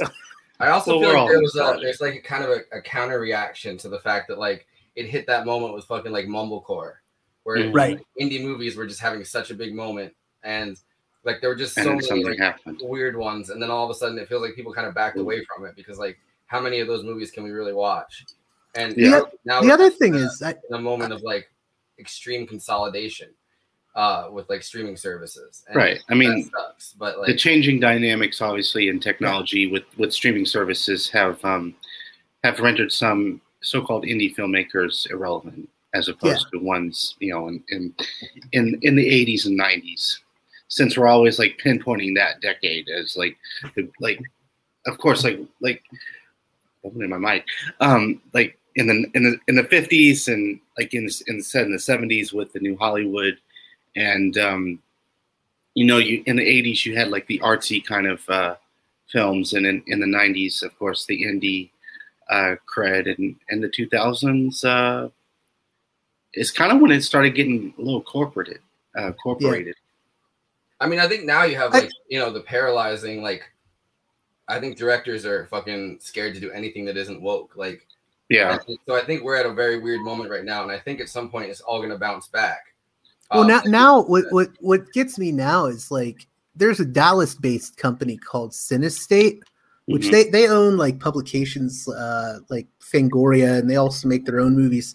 But they're trying to do like the right wing equivalent Yeah. of like woke cinema. So it's like anti woke. Yeah, and, and that ruins creativity because at that point Yeah. they're just being because like if you look at truly subversive anti-PC like uh cinema or comic books or anything like Garth Ennis' stuff, like there's no like like it's satire and you're not you don't think he's necessarily reacting to like I mean obviously like he's not reacting to like the Me Too movement. You know what I mean? He's not like oh like let's let's oh people are so woke nowadays. Like it's just satirical fucking grotesque madness. And none of these fucking Right. right people are, are capable of thinking that like that way. You What's like, what's these what's funny to me too, not not to interrupt, was um I feel like everyone talks like you hear Republicans talk about oh Hollywood, they're so left wing and whatnot. And I'm like, I don't know. Lexi Alexander, who I mean, I've seen people criticize her as too woke, but I uh, she's pretty, you know, far to the left compared to most Hollywood people uh, these days. She did a Punisher War Zone. She's a Palestinian activist and all this other stuff, but she can't get a film made in Hollywood. like, Yeah. And I, I'm pretty sure it may have to do with like her politics being sort of uh, left. more left of more to the left of the spectrum than what is acceptable in Hollywood. Probably I think also Hollywood's kind of conservative in some ways. the Palestinian activist part of it probably Yeah. does more to think that. You should it- get her on the show at some point. I, I I want this I want this show to, to, to blow up. Like I, I want to Yeah. be able to like I feel like I feel like very slowly we're gonna get to that point, but like I don't know, like I'm I need to get better at like reaching out to to like guests that are big and you know what I mean? Like being like let's like why not? Like let's let's reach for the stars here. Yeah. And I'll help. You know, I will. Yeah. Like, um, what was I gonna say? Um, shoot, it just it's my brain.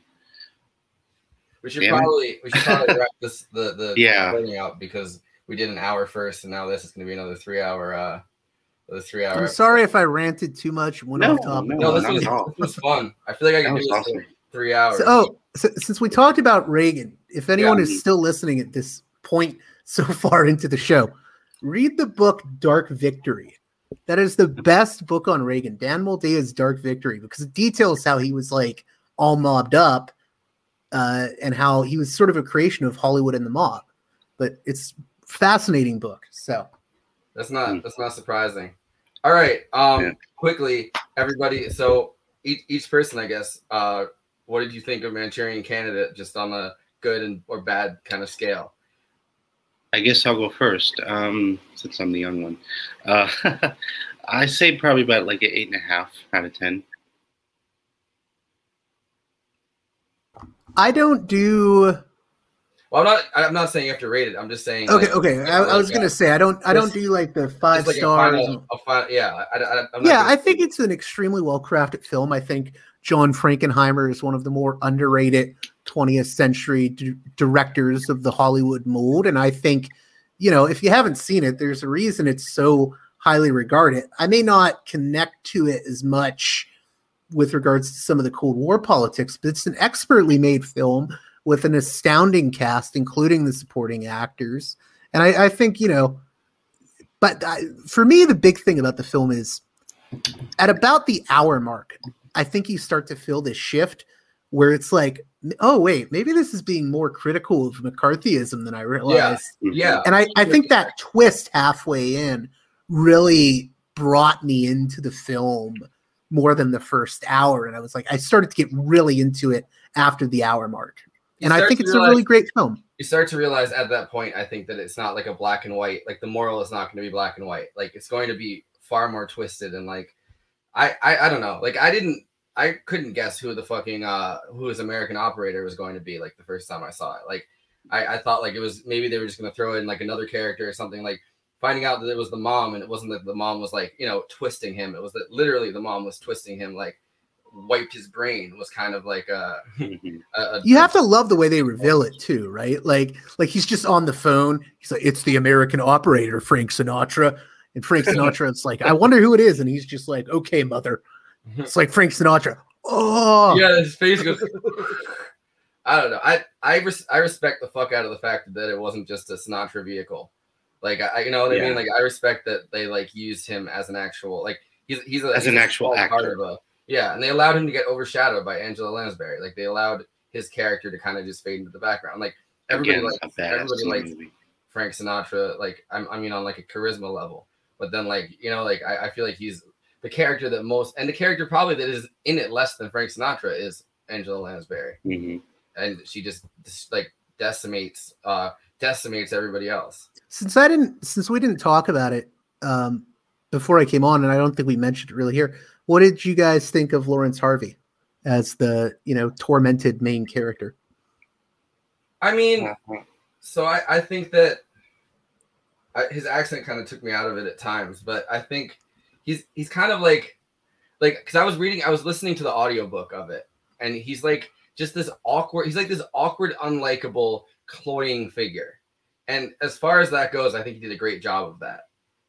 Um i I- i think that i don't know I, I can't see anybody else really doing and then kind of the fact that he had that accent made it even more like made it even more stark that like everyone else is kind of just talking normally and he's like well i don't like he has that like fucking weird voice like especially when he gets like the brainwashing thing like it almost sounds like he's part of like a machine or something like Mhm.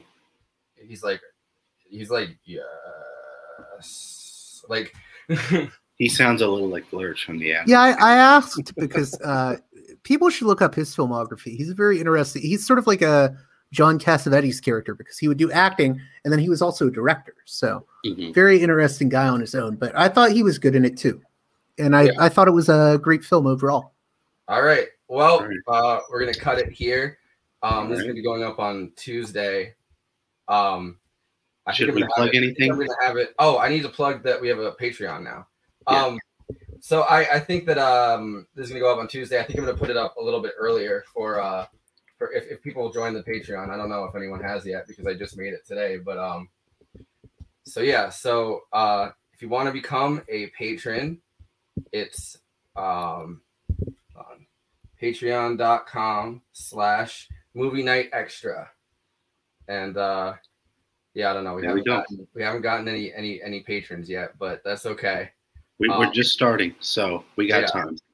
um i'm really i'm really hoping to um at least make enough uh money on patreon that we can start kind of using it as a um that we can start using it as a as a movie fund at the very least Like, yeah, so we wouldn't have to pay get- out of our own pockets. yeah it's gonna get expensive so if you like this uh if you like this show and if you if you want us to keep watching movies and not go broke um become a patron Yeah, definitely. and let me consume content Give give whatever you can. yeah. Uh, i mean there's a you five know dollars, one dollars, i'm ten gonna dollars. be uh, at some at some point um i'm gonna be doing like short form video essays i think if people uh you know i mean if i can kind of make somewhat of a living on on doing some of this stuff. So i think that there'll be a lot of content for people and i think that at at some points we'll also do um at some points we'll probably also do bonus episodes and stuff. So you know we're just getting started and and hopefully we get enough seed money to continue but all right i'm gonna leave it at that All right. um thank you for for for coming on JG, uh, thank you so nice to meet you, man. Appreciate it and hope everyone can uh, help you out on Patreon. And if they can help me out on Patreon or if they can listen to Parallax Views, Oh, please hell do yeah. so.